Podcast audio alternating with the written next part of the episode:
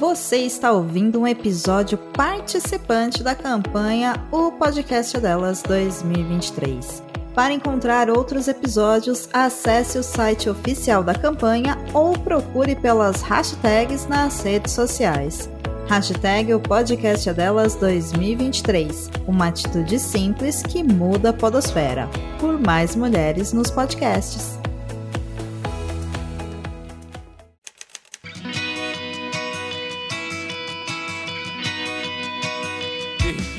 O seu podcast de adaptações literárias do site Leitor Cabuloso.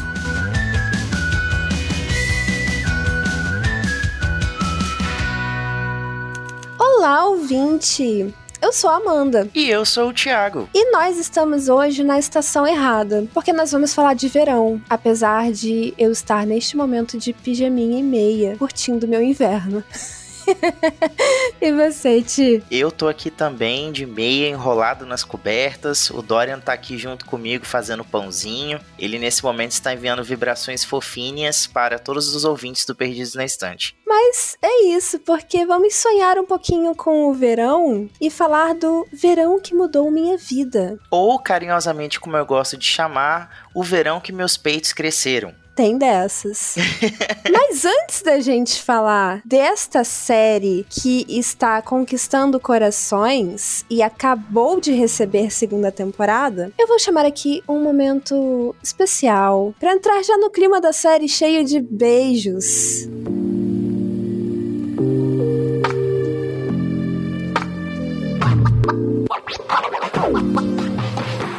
Você tem algum beijo especial, Ti? Eu tenho sim. Eu quero mandar um beijo para o meu amigo Aleano Camuzzi. Ele é ator, diretor e dramaturgo aqui no Espírito Santo. Ele vai estar tá com uma peça infantil saindo agora no segundo semestre de 2023. Então, quem for aqui do Espírito Santo, os ouvintes capixabas que puderem prestigiá-lo, ele vai estar tá fazendo essa apresentação em várias escolas e também em alguns centros culturais do município da Serra. Então fica aí o convite para vocês assistirem Serena e seus amigos, né? a história de uma sereia que não é assim tão princesa. então para você, um beijo, Leano. Pena que eu não, não sou daí, estou um pouco distante. Mas gostaria. Achei fofinho, uma sereia não tão princesa. E o meu beijo desta semana vai para o meu amigo que me indicou essa série. Um beijo, Felipe. Saiba que dentro do seu coração peludo existe uma menininha de 14 anos que gosta desse tipo de série fofinha adolescente. Justíssimo. Um beijo, Felipe. Vamos falar um pouquinho mais do verão que mudou minha vida.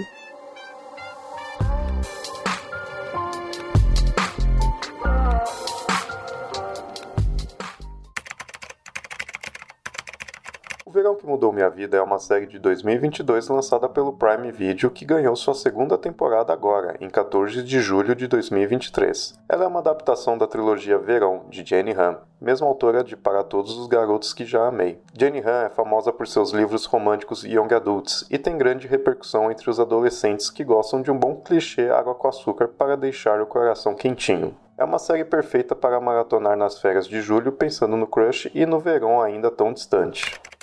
Então, né, Thiago? Essa temporada, agora a segunda temporada, acabou de estrear em 14 de julho. Esse episódio está indo ao ar no dia 17, então é super fresquinho aí. Mas nem todo mundo já assistiu a primeira temporada. Ouvinte, se você não sabe do que a gente está falando, não conhece essa série, de repente a gente te ajuda a decidir se é uma boa ideia começar. E eu decidi começar logo para conseguir pegar a segunda temporada e, e entender o que estava acontecendo. E você, Thiago? Gostaria que você me falasse suas primeiras impressões aí e, e nos ajudasse a entender sobre o que, que é o verão que mudou a minha vida. Eu gosto de chamar essa série, né? Eu até brinquei no bloco anterior que eu apelidei ela carinhosamente de O Verão em que Meus Peitos Cresceram, porque ela fala um pouquinho sobre essas transformações que a gente passa na transição da adolescência para o início da vida adulta, as primeiras paixões, as primeiras decepções amorosas as descobertas que a gente faz ao longo desse processo de amadurecimento. Ela é uma série voltada para o público juvenil. A trilha musical dela é toda trabalhada também aí nessa questão do pop, tem muita Taylor Swift, tem Ariana Grande, tem Charlie XX, então assim,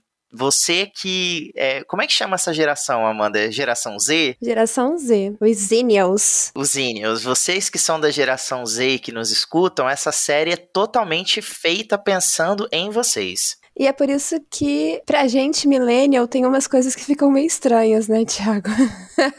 Principalmente porque a gente já passou dessa fase tem muito tempo. E aí dá um sentimento, assim, de vergonha alheia ver algumas coisas. Nossa, tem umas situações que eu ficava tipo, ah, não, você não vai fazer isso agora.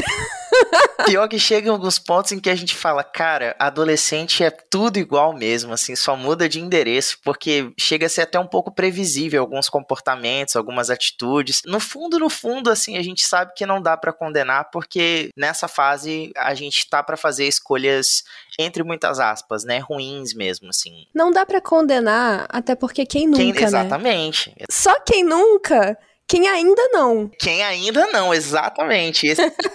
Mas e você, Amandinha? Quais foram as suas impressões, assim, primeiras impressões sobre a série? Minha primeira impressão foi de onde eu fui amarrar meu burrinho. Por que, que eu tô vendo isso? e aí eu fui lá e mandei uma mensagem pra esse meu amigo e perguntei assim: você tem certeza que é essa série aqui? Assim, eu vi muitos comentários super positivos. A série teve uma aprovação enorme. Na época que ela lançou, as pessoas comentaram muito bem. E eu vi um hypezinho também por causa da segunda temporada. Da autora dos livros dessa adaptação é muito famosa, né? A Jenny Han. E aí eu falei, não, vou, vou ver. Vou tirar um pouco esse preconceito de, ah, essa coisa de, de jovem. E eu vou assistir. E assim, como você falou, Tia, tem uns momentos de vergonha alheia, tem uns momentos muito muito previsíveis, tem uns momentos muito clichêzinhos. Mas, se você assiste sem esperar aquela coisa, uau, uma obra-prima, é um bom entretenimento. Assim, minha primeira impressão, apesar de, do primeiro episódio ter sido desse estranhamento, acho que é porque eu tô, eu tô meio velha já pra esse tipo de coisa. Mas, tirando essa questão da idade de lado, é uma série bonitinha, é uma série fofinha. A intenção é que ela seja good vibes, né? Sim, total. E eu acho que todo mundo que assistiu a produção baseada em outra série de sucesso da Jenny Han, que é Para Todos os Garotos que Já Amei, ou como eu gosto de chamar, Os Crush da Vida Tudo, era meio que de se esperar que essa nova produção fosse se embrenhar mais ou menos pelos mesmos caminhos, pelas mesmas escolhas e tal, tanto de temas quanto de trilha musical, né? Tudo que a série se propõe a trabalhar, porque esse é o público com o qual a Jenny Han conversa. Mas diferente de Para Todos os Garotos que eu já amei, que é uma trilogia de filmes, aqui a gente tá vendo então uma história sendo adaptada para o formato de série. Sendo bem sincero com você, eu achei que isso salvou a narrativa da Jenny Han, porque eu cheguei a ler o livro. Você teve essa coragem. Quando você me falou assim, não tô gostando muito desse livro, eu pensei, hum, eu acho que eu tenho algo melhor para fazer.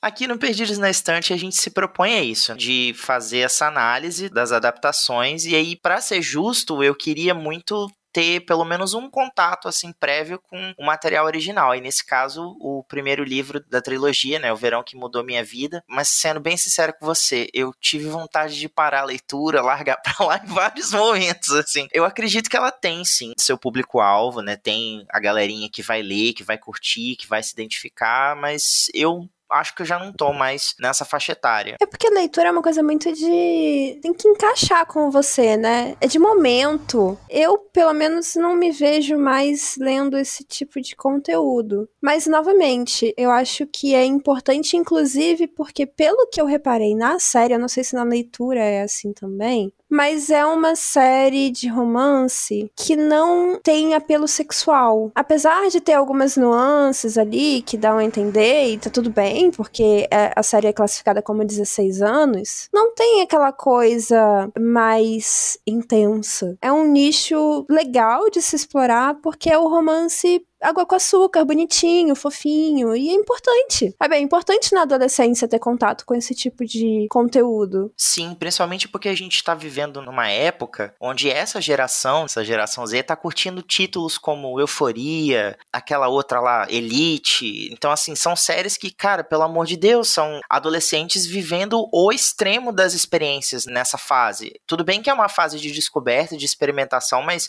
essas produções elevam o contato né, desse público com essas experiências para um outro nível, assim, um nível muito mais maduro do que eu acho que é proposto para faixa etária, você não acha? Nossa, eu tenho aluno de 13 anos vendo Euforia. É completamente inconcebível. Não é porque a série retrata adolescentes que é uma série para adolescentes. Ali eu acho que deturpa muito a, a ideia, até mesmo a autoimagem que eles possam criar do que é ser adolescente. Exato, isso é muito perigoso, sabe? É, é muito legal, como você comentou, a gente ter também um contrapeso essas produções mais leves, assim, mais inspiradas nessa vibe do primeiro amor, da, da primeira decepção decepção amorosa e ter a trilha musical totalmente regada de músicas que fazem parte do cotidiano dessa galerinha. Eu acho que, como produção audiovisual, é uma série muito legal, assim, é uma série muito bacana de, de se assistir. Eu acho que eu e você não curtimos tanto a experiência pelo que a gente já expôs aqui, de a gente não tá mais nessa faixa etária, não se identificar tanto com essas temáticas, mas ainda assim eu acho que é uma série leve, divertida, agradável de se assistir. E não dá para dizer que eu também, assim, ai, não gostei. Nossa, detestei ver essa série. Também não foi isso. Na verdade, eu tive uma, uma semana bem puxada e eu peguei para ver essa série assim, é legal, porque eu não, não precisei ficar, ai, super prestando atenção e super refletindo no que eles estão falando, porque né? Tem aquela coisa densa. Não, é uma série gostosa de ver, sabe? Vai passando e aí quando você vê, pronto, 40 minutos acabou. E inclusive nessa questão aí de primeiras experiências de adolescente, agora eu vou denunciar a minha idade totalmente, porque a série me passou uma vibe muito Diário da Princesa. Ai, eu adoro Diário da Princesa. É, sim, mas é, é, é velho, né? porque essa coisa de, ai, a menina que era feia e se tornou bonita, mas na verdade ela nunca foi feia, ela só não tinha alguém ali para falar, não, se arruma direito. E essa coisa de, ah, vamos ali ter uma aula de etiqueta, escolher os, os vestidos apropriados para o seu corpo. Esse período de autodescoberta da menina de eu sou bonita, eu não sou mais uma criancinha. Por mais que isso possa parecer bobo já pra gente, Thiago, pela nossa idade, nós já passamos por isso, por esse período de.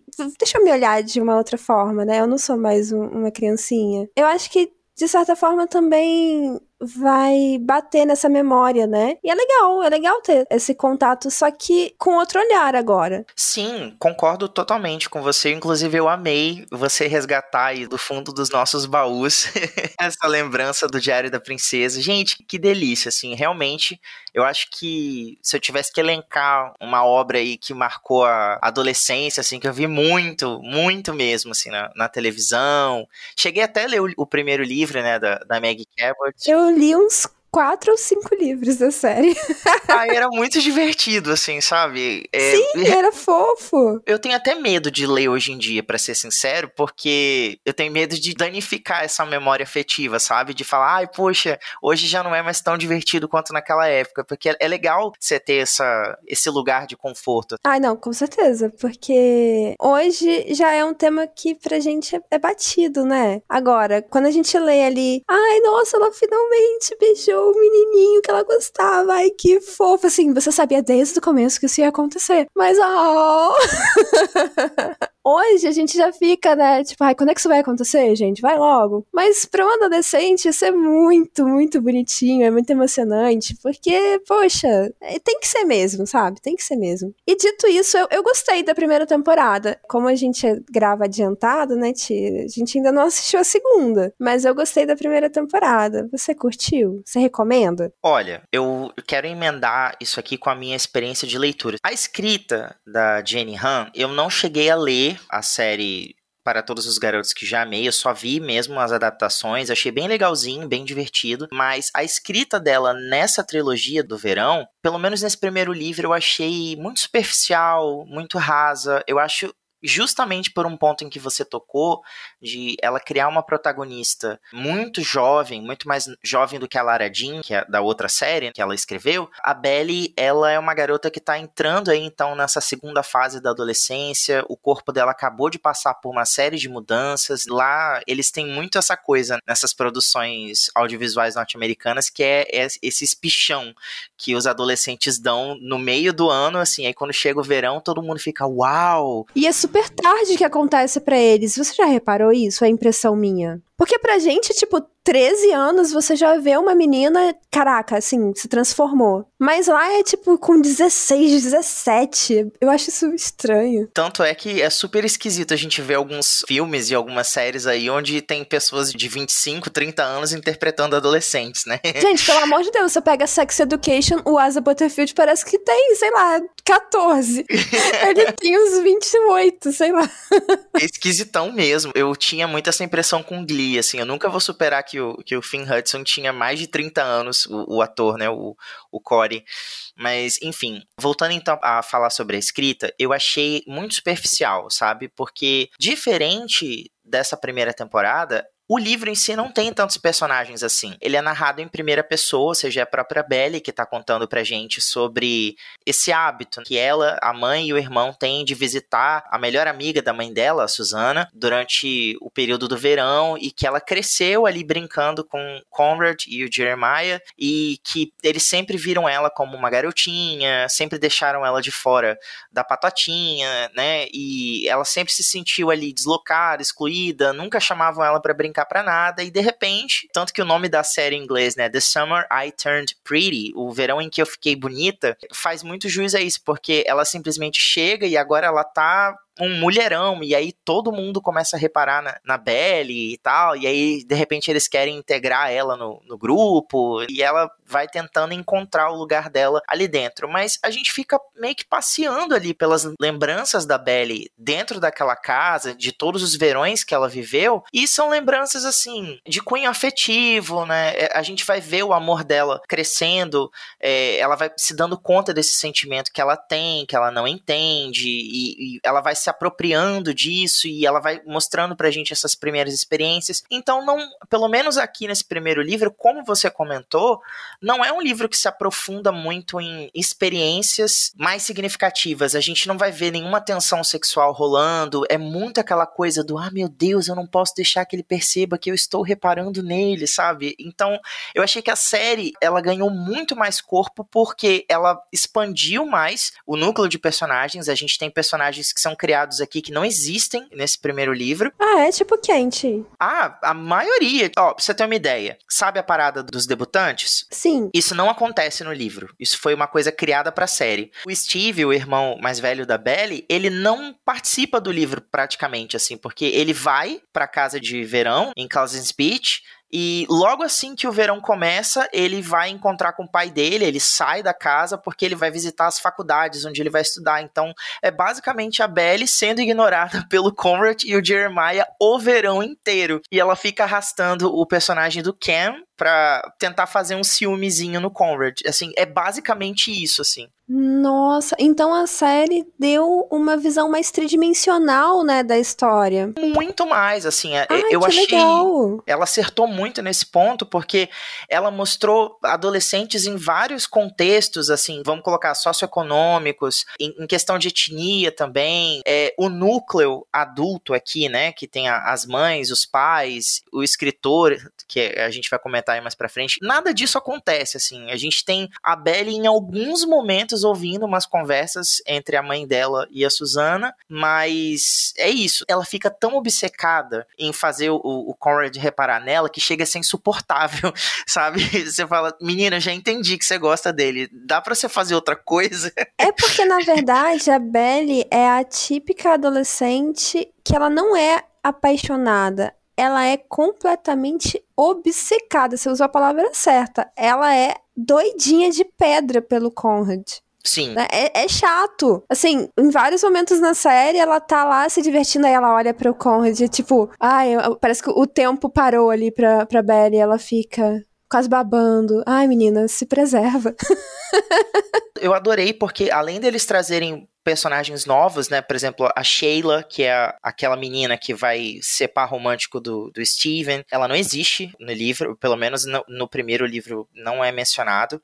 A outra, a Summer Madison, aquela que meio que tá tendo um rolinho com o Conrad, ela até existe, mas eles mudaram a etnia dela na, na série. No livro, ela é uma garota branca e ruiva, e aqui eles escolheram uma atriz negra, o que eu achei bem legal. E entre outros conflitos, assim, o, a figura do escritor lá, que acaba tendo um, um, caso com a Laurel, ele não existe no livro. Assim, basicamente o que a gente vê é a Laurel e a Susana rindo, conversando, fumando maconha, entendeu? É isso. Como adulta já? Uma adulta responsável que paga boletos. Eu achei o plot da Laurel e da Susana bem interessante até, sabe? Eu fiquei curiosa para ver como é que ia se desenrolar aquela situação. E em muitos momentos eu preferia ver as cenas delas do que da Belle, porque não, não é por Belle ser adolescente, mas é porque era sempre a mesma coisa, né? Todas as cenas da Belle se resumiam a ela tá olhando o Conrad. E ela tá tentando ser notada pelo Conrad. então, eu achei que nossa, se fosse só isso, a série seria insuportável. É, é por isso que eu te falei que eu achei o livro muito raso, assim. A, o plot dele não daria nem para fazer um filme de uma hora e meia, assim, porque é, é muito raso, muito raso mesmo, assim.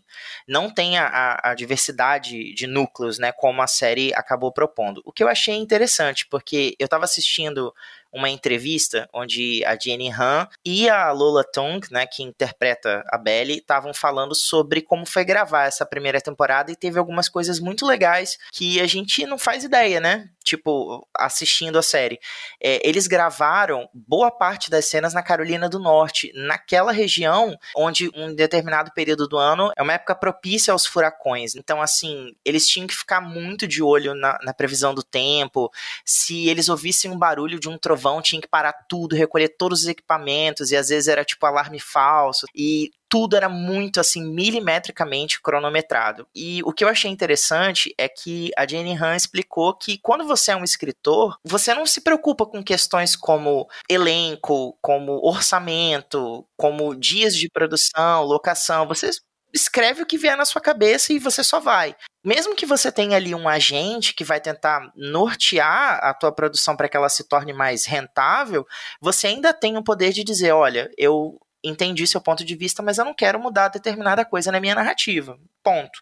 Quando a gente está falando de uma produção audiovisual, a Jenny Han ela entra como produtora executiva da série, ou seja, ela tem poder de decisão ali dentro, poder criativo, mas ela não é a única. Então a gente vai ter muita gente que entende já desse meio falando, ó, vamos dar uma expandida nisso daqui, vamos mostrar outros ângulos disso do que você criou, tem determinadas coisas que não são muito legais. Por exemplo, no livro, o Jeremiah não fica afim da Belly. Assim, ele é, o primeiro beijo dela é com ele, mas é isso. E ele também não é bissexual. Ele só é um garoto muito alegre e, e, muito divertido, carismático, brincalhão. Ele faz piada o tempo todo. Eu gostei muito da metáfora com o Golden Retriever.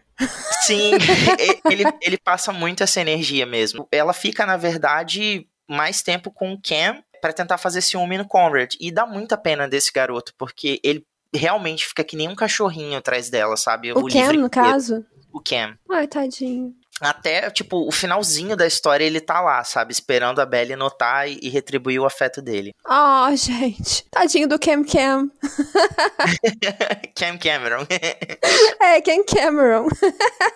Olha, eu não li, então não tenho essa experiência, mas eu fico pensando assim, muitas pessoas criticam a adaptação porque, ai, porque mudou, porque eu não imaginava o personagem assim, porque eu não gostei, porque sei lá o quê aquele detalhe não foi incluído. Mas sabe, tem coisas que a adaptação realmente consegue consertar. Porque nesses casos, assim, que você tem um livro muito monofásico, só com um personagem, uma coisa muito plana, você não tem dimensão real da história, né? E como você está dizendo que o livro é em primeira pessoa, você fica só com a visão do que está acontecendo pelo olhar da Belle. Sendo que a Belly é uma menina, já adianto sim minha opinião rapidinho sobre ela, mas ela é uma menina muito mimada, né? Ela é uma menina muito enjoadinha. Ela tá sempre muito insegura, ela tá sempre tentando se provar. Então, você tem uma, uma história toda só pelo olhar dela, isso acaba deixando o livro, a história não confiável, né?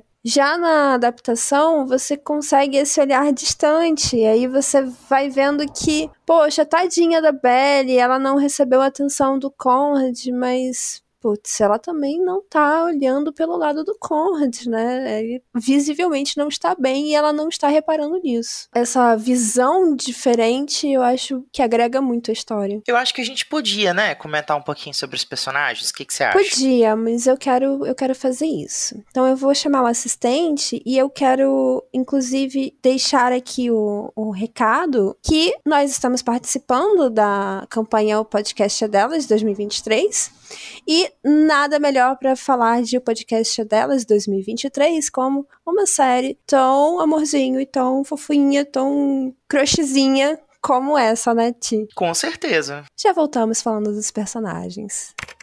O Verão que Mudou Minha Vida alcançou médias excelentes com a primeira temporada, mantendo-se em 88% de aprovação no Rotten Tomatoes, com direito a certificado Fresh. Em meio a tantas séries teens de sucesso, é notável que esta também tenha conquistado uma posição de destaque. Vale dizer que os fãs foram agraciados com uma trilha sonora especialmente composta por várias canções de Taylor Swift, algumas em suas versões especiais para momentos marcantes da protagonista Belly e que continuam fortemente presentes na segunda temporada. O Verão que Mudou Minha Vida impactou os espectadores de tal maneira que se registrou um aumento exponencial de vendas dos livros, e também para os artistas envolvidos em números de seguidores e ouvintes nos serviços de streaming, especialmente para a própria Taylor Swift, que viu seu álbum Lover entrar novamente no top Billboard na época do lançamento da primeira temporada.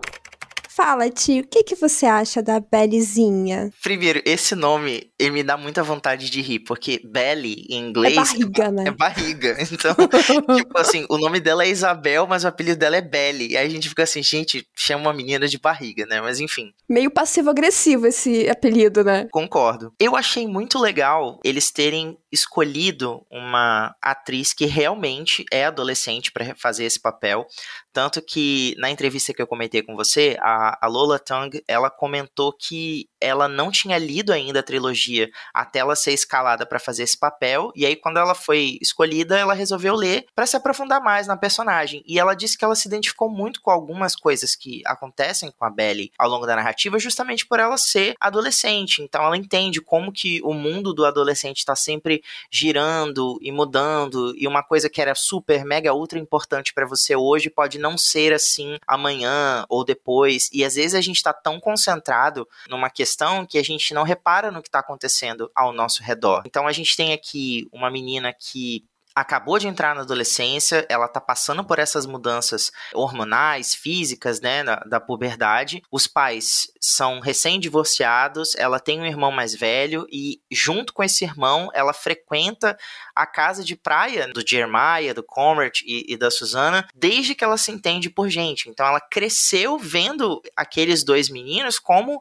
irmãos mais velhos dela, né, vamos colocar assim. E aí de repente ela se vê ali apaixonada pelo mais velho, que é o Conrad, e ela começa a perceber esse sentimento e tentar entender, e ela se sente muito atraída e tudo é sobre o Conrad, e assim, em alguns momentos realmente chega a ser um pouco incômodo, né? Como que conduz a vida dela em torno de fazer ele perceber ela de alguma forma. E ela não, não dá muita atenção para as outras coisas que estão acontecendo ali ao redor. Na série é muito bacana porque a gente consegue dar um respiro desse momento que ela tá vivendo, porque a gente tem como conhecer é, o ponto de vista de outros personagens, como por exemplo o Jeremiah. O que, que você achou dele? Então, o Jeremiah é o próprio Golden Retriever né? Sim. Inclusive, o ator que escolheram lembra, assim, a fisionomia de Golden Retriever.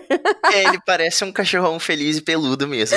Sim! Cara, eu gosto do Jeremiah. Mas assim, minha experiência como mulher, homem legal demais sempre dá problema. o cara que é muito popular sempre dá problema. Meninas, não olhem sempre pro mais popular. Deem uma chance pro Cam Cameron. Ou pra um Conrad da vida. Mas assim, o Jeremiah não é que ele não mereça a chance, mas é porque esse tipo de menino, muito festeiro, muito alegre, muito bonito, acaba atraindo muita concorrência. Como a Belly acaba percebendo, né? Porque quando ela chega lá com as debutantes, muitas meninas estão tipo, tem alguma coisa entre você e o Jeremiah? Oh, meu Deus, o Jeremiah. Oh, meu Deus, ele está sem camisa. Esse menino, ele tem complexo de Taylor Lautner, né? Ele passa 90% da série mostrando o tanquinho. Sim, cara, ele está prestes a entrar no baile de debutante, ele tá só de, de regatinha. Calça social e regatinha. Puxa, meu querido.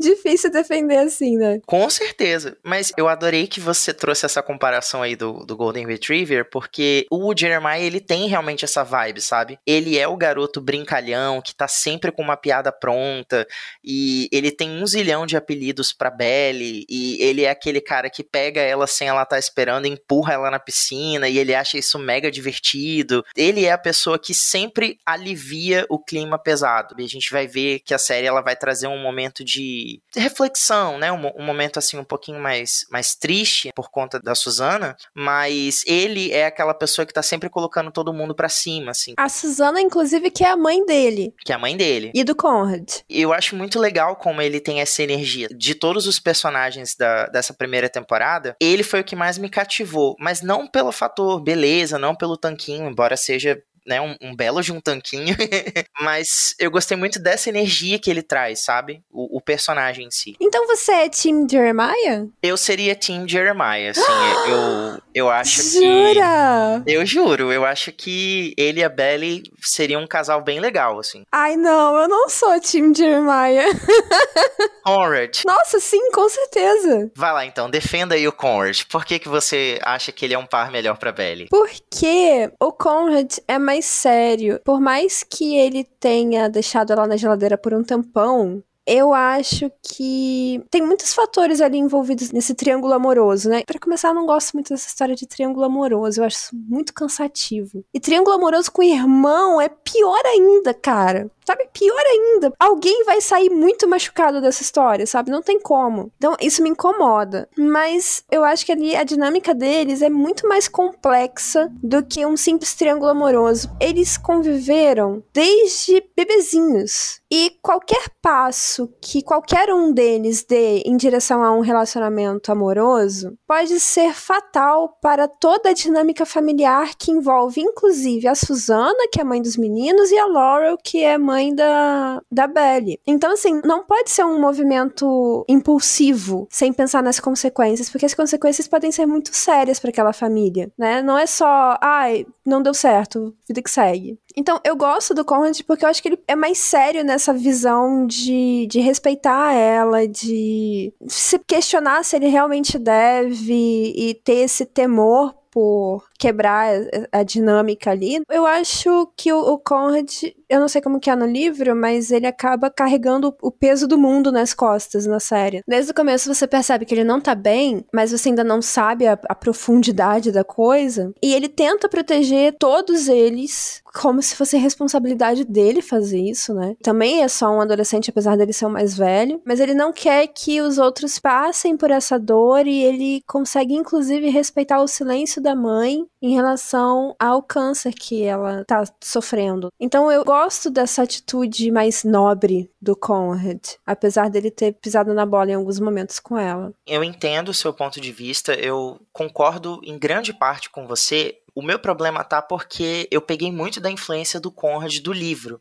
E no livro, esse personagem é um porre. Ele é muito chato, porque assim, ele é o mais velho, então ele não sei se você vai se lembrar disso. Na série eles fazem uma menção, mas o Conrad, ele é muito bom no futebol. E aí, de repente, do nada, ele largou o futebol, ele tá indo mal nos estudos, ele é finalista no ensino médio.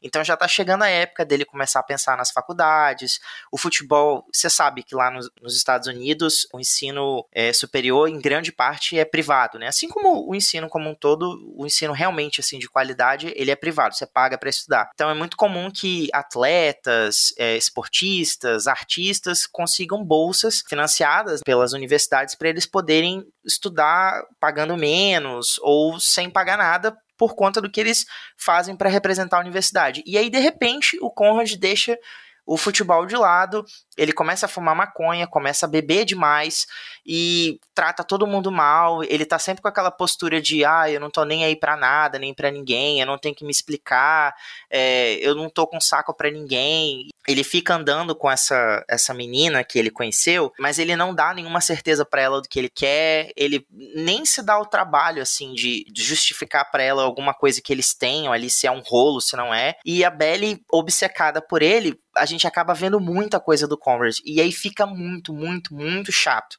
Eu só perdoei o personagem porque eu entendi o, o que estava acontecendo mais pro final do livro. Ele sabe desde o começo que os pais estão se separando e que o câncer da Susana voltou. E como os pais estão escondendo isso dele e do, do Jeremiah, ele tá puto por causa disso. Então é por isso que ele tá desmotivado, ele tá meio que perdido, desorientado na vida.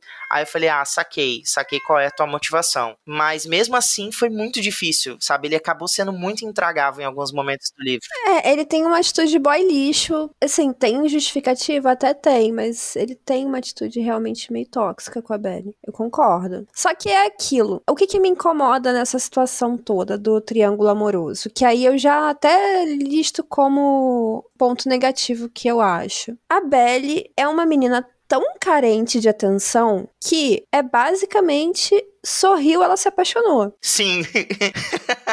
Só que ela não se apaixonou de verdade. Ela tá gostando da atenção. Então ela usa o Cam ela usa o Jeremiah, mesmo que ela não tenha essa maldade de pensamento, mas tudo porque ela tá carente e quem ela realmente quer não tá dando atenção para ela. Então, eu acho que essas relações superficiais ali da Belly que ela constrói com esses personagens acaba irritando. Se você parar para pensar que o Conrad tem sentimentos por ela, isso só piora a situação toda porque ele vai ficando cada vez mais puto. E ela não, ela não consegue perceber, ela não consegue sair do mundinho da Belly. E o que é normal, a gente já falou, ela é adolescente, ela tá obcecada, beleza. Mas é isso, essa questão mais rasa dos relacionamentos, acaba deixando muito cansativo esses sentimentos da Belly, porque ela é muito instável. Num momento ela quer e no outro ela fica, ai, mas eu queria que fosse ele. Aí vai lá e beija o outro, ai, mas eu queria que fosse ele. Poxa vida, menina,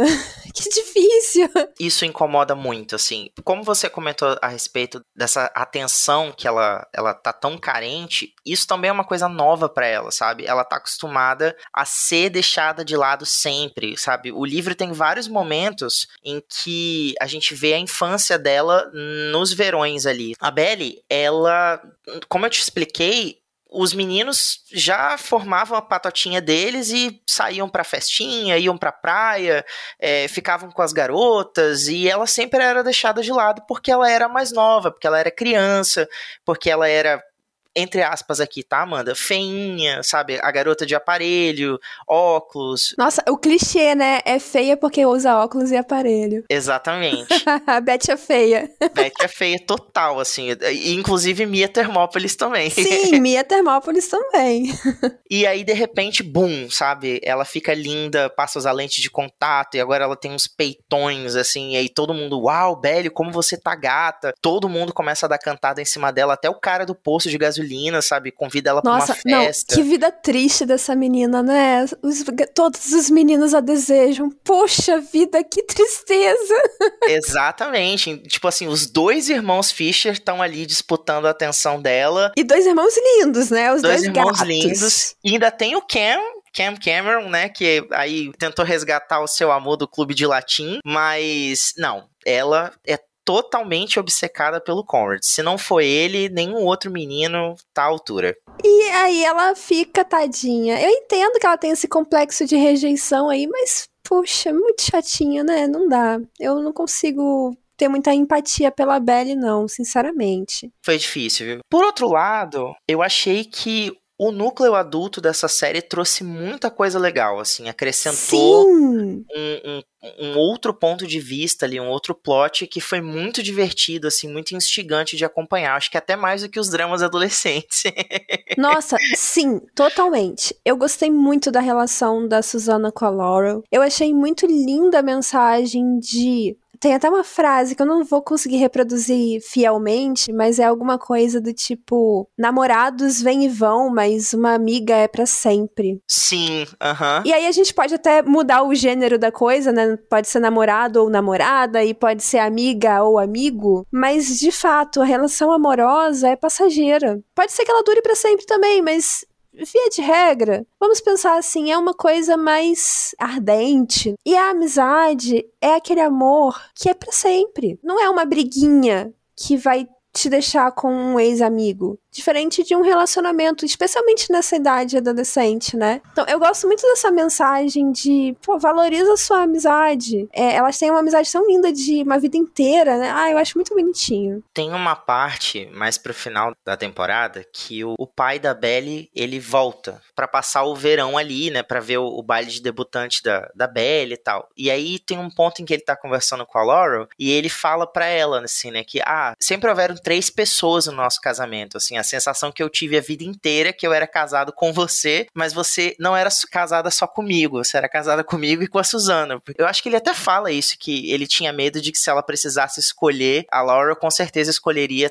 estar do lado da Suzana, assim. É, eu não digo nem como interesse romântico, mas, tipo assim, em termos de necessidade mesmo. No começo, no primeiro episódio, eu fiquei até pensando, tipo, hum, elas têm um segredo, e será? Porque, né, de voz e tal. Mas não tem nada a ver. É realmente um, um, amor muito puro de irmãs ali, né? Sim, tanto que a Laura, ela, ela tem zero receio de meter o bedelho na vida da Suzana, e assim, você vê que ela gosta, a Suzana, né? Ela gosta da Belly e do Steven como se eles também fossem filhos dela. E a Laura dos meninos. Ela chama atenção, se for preciso, do, do Jeremiah, do Conrad, e dá bronca, põe de castigo para todo mundo, assim. Então você vê que é como se elas realmente fossem ali uma grande família mesmo, de não haver e, e, e o que eu achei mais bonito disso tudo, a, a Laurel, ela respeita a escolha da Susana. A Susana, ela não quer lutar de novo contra o câncer, né? Até porque a série não deixa isso muito claro, mas o livro, o câncer ele volta, é um câncer que a Susana já tinha enfrentado antes, só que dessa vez ele volta muito mais agressivo e quando ela descobre, ele já tomou boa parte dos órgãos dela, então realmente não tem o que fazer. E aí, o que ela pede a Laurel é que elas possam passar um último verão naquele clima gostoso de família, de festa, brincadeira, sem que os meninos saibam disso, para que não fique aquele clima pesado. E a Laurel, ela respeita isso até o último segundo, até o momento em que a Belly e o Jeremiah descobrem, né? Eles escutam uma conversa entre as duas. Mais para frente a gente vê também que o Cornd já sabia disso o tempo todo. No livro também acaba sendo uma cena tão bonita porque eles meio que todos juntos decidem abraçar essa escolha dela, sabe? De querer ter um último verão bem e, e que ela continue sendo ela mesma, que ela não seja uma pessoa com a aparência do que o câncer traz, sabe? Não só a aparência, mas ai, o tratamento acaba destruindo tanto a pessoa quanto a doença, sabe? E aí é uma, é uma luta para ver quem que vai vencer isso. Ai, eu não sei, é um assunto muito complicado mas eu, eu fico pensando assim que a, a Suzana quis ter a oportunidade de decidir como que ela gostaria de deixar memórias para aquelas pessoas que ela ama e de não ser aquela memória tão pesada e horrorosa que qualquer pessoa que já conviveu com uma situação de doença assim, com certeza sabe do que eu estou falando. E ela preferiu deixar essa lembrança de, nossa, nós tivemos um verão, um último momento em família assim incrível. O verão. Ela não queria destruir esse verão para eles, ela não queria deixar essa impressão do último verão como o verão que o meu mundo caiu. Então, eu, eu acho que esse foi um dos pontos mais positivos da série para mim. Inclusive, digo que não esperava por isso e chorei pra caramba no último episódio nessas cenas. Foi muito bonito mesmo, assim, foi muito emocionante. Isso foi uma coisa que eu achei muito legal, que a série deu uma ênfase muito bonita nisso e ela trouxe uma parte do livro que eu foi uma das partes do livro que eu mais gostei. É aquela parte do vestido. A Belly acha que a Susana comprou o vestido de debutante para ela. E aí ela vai correndo agradecer a Suzana. Aí ela fala: Não fui eu que comprei, foi sua mãe. Mas aí ela para e pensa: Pô, minha mãe, é, é ela sempre é a pessoa que dita regra, que controla os gastos. A Belle vê a mãe dela como se fosse assim, o general, o estraga prazeres, a, a pessoa que sempre põe regra em tudo e tal, que é contra a diversão. Mas ela não conhece esse outro lado da mãe dela, sabe? Que é uma pessoa alegre, divertida, que fuma maconha com a amiga e ri, e aí tem amores de verão como se ela também fosse adolescente. A Belle não vê a mãe dela desse jeito. Mas nenhum adolescente vê a mãe assim. é verdade. Inclusive, eu queria mandar um beijo pra minha mãe, que pega tanto no pé oh. da minha oh. irmã, mas eu já descobri, soube por uma tia minha, que minha mãe pulava a janela do quarto pra ir pra boate, pra discoteca. Gente, pai e mãe também foi adolescente e fez um monte de besteira. Mas, Ti, fala aqui pra gente. É, o que podemos esperar dessa segunda temporada? O que, que você tá esperando dessa segunda temporada? Primeiro que você já tá esperando o Team Jeremiah, né? Começa por aí. É, eu sou Team Jeremiah, mas eu queria muito que o, o Cam Cameron tivesse aí uma uma oportunidade de ter o, o, afeto dele correspondido. Mas não pela Belly, né? Porque merece mais, tadinho. Com certeza. Ele foi usado. Sim, eu queria muito que ele encontrasse aí alguém que fizesse ele feliz, que aproveitasse esse jeitinho fofinho, romântico dele, porque ele para mim é um príncipe, assim. Na verdade, na verdade mesmo, ele é o meu favorito dos três, né? Eu gosto entre oh. o Jeremiah e o Conrad, eu gosto mais do Jeremiah, mas entre os três, o que eu mais gostei foi o, o, o Cameron. O que é interessante porque na, no livro ele é coreano. E aqui na série ele é um rapaz morenão, assim, bronzeadão de praia e tal. Ah, é que eu acho que tem tanto coreano que eles, eles quiseram pegar outros, outras etnias também, sim, né? Sim, sim, total. Mas o que esperar então dessa segunda temporada? E eu acho que a gente termina então com esse desfecho ultra é, magnético, né? Cheio de, de, de calor e de intensidade. Finalmente, Belly e Conrad deram um primeiro beijo. Oh. E o que esperar então? Será que esse romance vai se desenrolar? Olha, eu bato uma aposta com você como a gente ainda vai ver muito desse trisal aí. Ai, que saco, não! Jeremiah, Conrad Belly, eu acho que ela vai ficar muito balançada pelos dois ainda. Nossa, não, sem tempo, irmão. Eu preciso que isso se resolva logo e, assim, bola pra frente. Vamos pro próximo conflito que eu quero ver mais da Susana na próxima temporada. Eu quero ver como que isso vai se desenrolar, porque esse é o ponto mais grave da história no momento. Sim, e assim, poxa, eu gostei tanto do núcleo dela com a Laurel que eu não queria que acabasse porque a Susana não conseguiu vencer a, a doença. Eu queria que. Ai, e eu espero que seja mais suave também. Eu espero. Ai. Sim. Esse, esse assunto é muito pesado. Sim, é, é um assunto bem delicado. Eu queria muito que, de alguma forma, a, aquela fala da Laurel no final fizesse sentido. Ela dizer: Ah, você é mágica, Susana, eu, eu acredito em você. Ela fala: Ué, mas é, como assim? Você não é super cética e tal? Ela: Não, você, você é magia pura, assim. Eu, eu, eu acredito realmente que você tem forças para mudar o que você quiser na sua vida. E eu tô com ela, assim. Ai, gente. eu espero que a Susana dê um jeito e que resolva logo esse negócio, fica logo com Concord e, e deixa os adultos seguirem a partir daqui, Belly.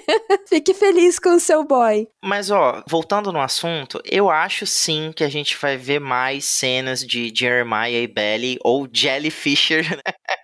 Porque tanto o Steven quanto o Conrad, eles estão no período da faculdade, como eu te falei. Então, com certeza a gente vai ver eles aí transitando, viajando, passando menos tempo com a Belly. Logo vai sobrar mais tempo pro Jeremiah. Então, com certeza a gente vai ver o coraçãozinho da Belly balançando pelo Jamie mais uma vez. Até porque ela gosta de atenção, né? Então é isso. Vamos pagar para ver quem de nós vencerá essa aposta Kit. Se vai ser o Team Conrad ou o Team Jeremiah. E se vai ter mais triângulo amoroso ou menos triângulo amoroso. Eu tô relativamente animada para ver aí qual vai ser essa solução. Eu também. Então, a, aproveitando que a série já tá com a sua segunda temporada disponível, né, no Prime Video no momento que esse episódio está indo ao ar, fica aqui o nosso convite para você ouvinte que ainda não conhece, não se aventurou aí pelas praias de Cousins Beach e não conhece aí essa história sobre o verão que mudou a vida da Belly, assista aí a primeira temporada, com base na, nas impressões e opiniões que a gente trouxe. Fique aí aguardando, porque já já a gente vai voltar aqui para contar para vocês o que, que a gente achou da segunda temporada de O Verão que Mudou a Minha Vida. Aguarde-se nos próximos capítulos. Quem perder a aposta vai fazer a sinopse criativa, hein? Ai, meu Deus! Então é isso. Um beijo, ouvinte. Obrigada pela sua escuta até aqui. E acompanhe mais de Belly, Jeremiah e Conrad. E daqui a pouco nós descobriremos quem está certo. Se você está ouvindo a gente pelo Spotify, é bom você saber que agora a gente tem uma caixinha de perguntas. Você pode mandar sua mensagem pra gente lá, que a gente vai ler, a gente vai receber. E se você chegou até aqui, por favor, deixe aí na caixinha de perguntas do Spotify se você quer que a gente faça um episódio especial sobre o Diário da Princesa. Ah! Ti, obrigada por ter participado. A gente te encontra em alguma rede social? Por enquanto, não, assim.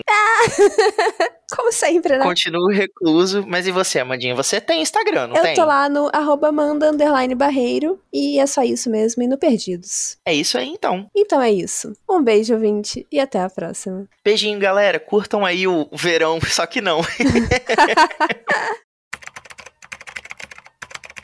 Contribua para novos episódios do Perdidos na Estante em catarse.me barra leitor underline cabuloso ou no PicPay.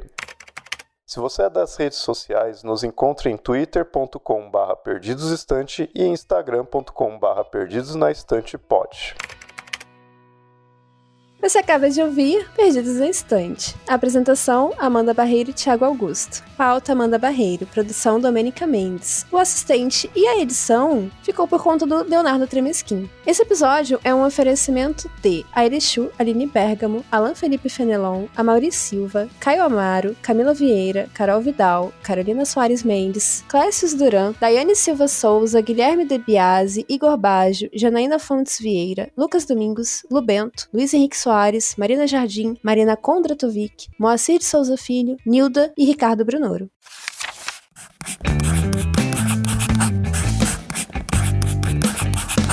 Esse podcast faz parte do site Leitor Cabuloso. Conheça nossos conteúdos em www.leitorcabuloso.com.br.